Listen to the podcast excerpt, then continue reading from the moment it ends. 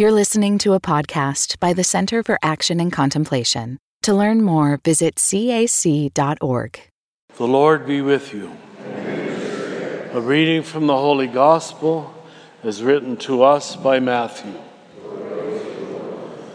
When Jesus was born in Bethlehem of Judea, in the days of King Herod, behold, Magi from the east arrived in Jerusalem and they said, Where is the newborn King of the Jews? We saw his star at its rising and have come to do him homage. When King Herod heard this, he was greatly troubled, and all Jerusalem with him. Assembling all the chief priests and the scribes of the people, he inquired of them where this Christ was to be born. And they said to him, In Bethlehem of Judea. For thus it has been written through the prophet, And you, Bethlehem, land of Judah, are by no means least among the rulers of Judah, since from you shall come a ruler who is to shepherd my people Israel. Then Herod called the Magi secretly, and he ascertained from them the time of the star's appearance. He sent them to Bethlehem and said, Go, search diligently for the child. When you have found him, bring me word, that I too may go and do him homage. After their audience with the king, they set out. And behold, the star that they had seen at its rising preceded them until it came and stopped over the place where the child was. They were overjoyed at seeing the star. And on entering the house, they saw the child with Mary, his mother. They prostrated themselves and did him homage. Then they opened their treasures and offered him gifts of gold, frankincense, and myrrh. And having been warned in a dream not to return to Herod, they departed for their country by another route. This is the gospel of the Lord.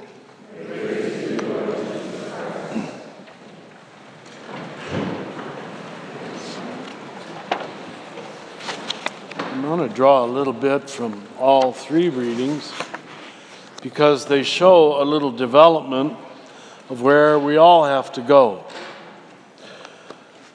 We, we start the spiritual journey, hopefully, by learning to love, respect, honor our own dignity, our own goodness that is inherent and given by God. It's nothing you can earn, it's something you have from the moment of your conception. Then, if we're growing, and we have a, a basically functioning family, we can extend that to our nuclear family. Then, if you do that, pass that test, you can learn to love other people who are like your family other Americans, other Catholics, other Hispanics, whatever it might be. Now, many people never get to the first stage. They don't even love themselves or they don't even love their family. But uh, this is the hope. That this is how we grow up. Now, if you learn how to love other people who are at least somewhat like you, then the great leap is to love everybody. And that's what this feast is about the Epiphany. Note that the symbol is a star a universal symbol.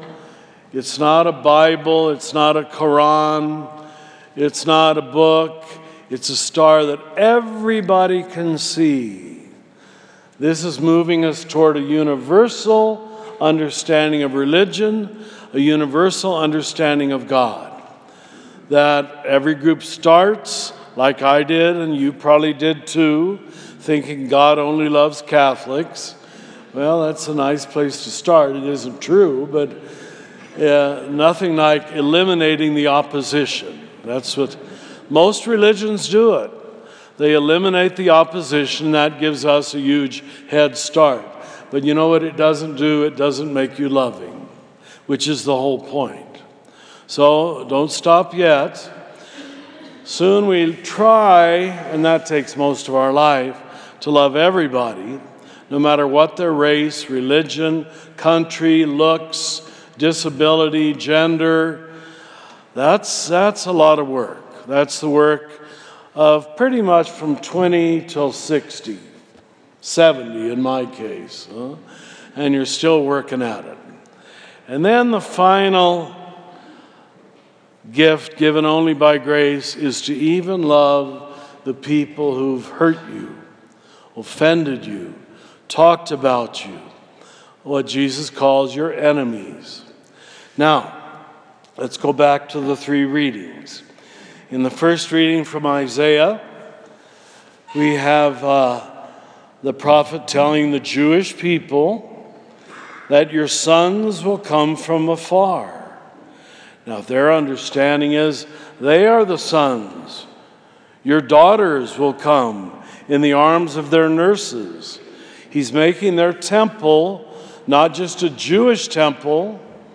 It'd be like if I'd say to you, the Methodists are coming tonight, the Lutherans are coming tonight, the Jews are coming tonight. Now, some of you would run out, I suppose, uh, and that's probably what some of the, the Jewish people did too. Because most people think religion is a club, a club of like minded people.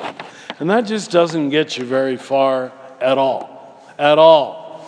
At best, it gets you to the second ring as you move outward. Then we see in the second reading, and these lines can often be lost and hidden. In fact, it's the last two lines of Paul's letter to the Ephesians, what has been revealed is that the Gentiles are co heirs. Now, Gentiles, that's what we are, unless you're Jewish. There might be some Jewish people here, but we weren't the first ones to get this message. The Jews got it first. And they, just like we, thought God loved Jews and didn't like anybody else. I grew up next to a Methodist church, and the nuns told me never to go in it. I was a Catholic, and we were the only ones going to heaven, and I never went in that church once. what a waste of time. Oh, but we all, that's, we were just like the Jews. And now the evangelicals come along and they repeat the same mistake. They're convinced that only they uh, are going to heaven. The Gentiles are co heirs, heirs, members of the same body, and co partners in the promise of Christ Jesus through the gospel. This has become a universal message.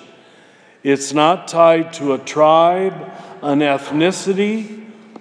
Now, we didn't get very far with that. I, I just drove through Roswell this week, and they still have, some of you know, the Hispanic church and the Gringo church. It's the 21st century. My God. Uh, but, well, you know, we don't know if we can trust those Hispanics. And, uh, it never stops. It really never stops. And now we have a president who's building on this ridiculous racism and people are quite ready to follow him because they're racist themselves. And the whole gospel was meant to create a universal people. And you know, I've told you many times, the word universal is Catholic. Here it's our own name. That's what it means. We're universalists. But you'd think we were little tribes, you know? Then, the wonderful, beautiful, symbolic gospel. So now, you know, I mean, I was told that astrologers, and that's what Magi means, and fortune tellers were, were wrong. Uh, they're, they're sinners. and they they're coming from the east. You've heard all those terrible things about Eastern religions. Well, here we have the first entry on the scene of Eastern religions, right in the gospel itself. And showing homage, the word is used three times of these supposedly bad guys. These guys, well, we didn't know how to deal with this, so what we did, and I bet you still do it, we call them the three kings. Did you read the word kings in here? It isn't even in here. It says nothing about kings, but we didn't know how to fit astrologers and fortune tellers and new agers and people from the east inside the stable. But we knew how to get kings in there, so we changed the whole story. Yeah, see, they have crowns. Yeah, sort of a crown, not so much. we never learn. But anyway,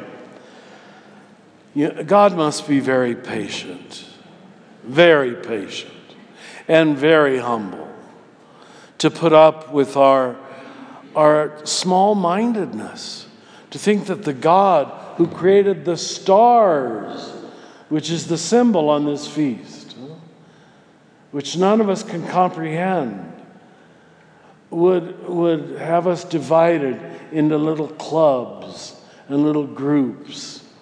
And I love this group, but I don't like that group.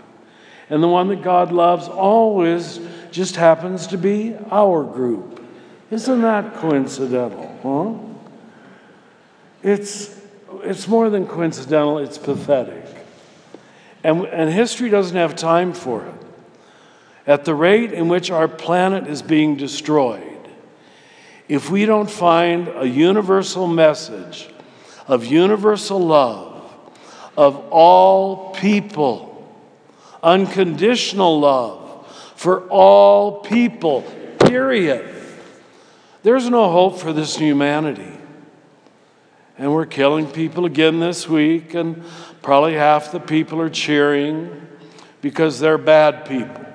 Well, I know that's the last outlying ring so called bad people. And uh, I mean, maybe he is a bad person. I suppose he is. But you know what the experience of unconditional love is? That you recognize that you're a bad person and God loves you anyway. Get it? And until you get that, you don't get it at all.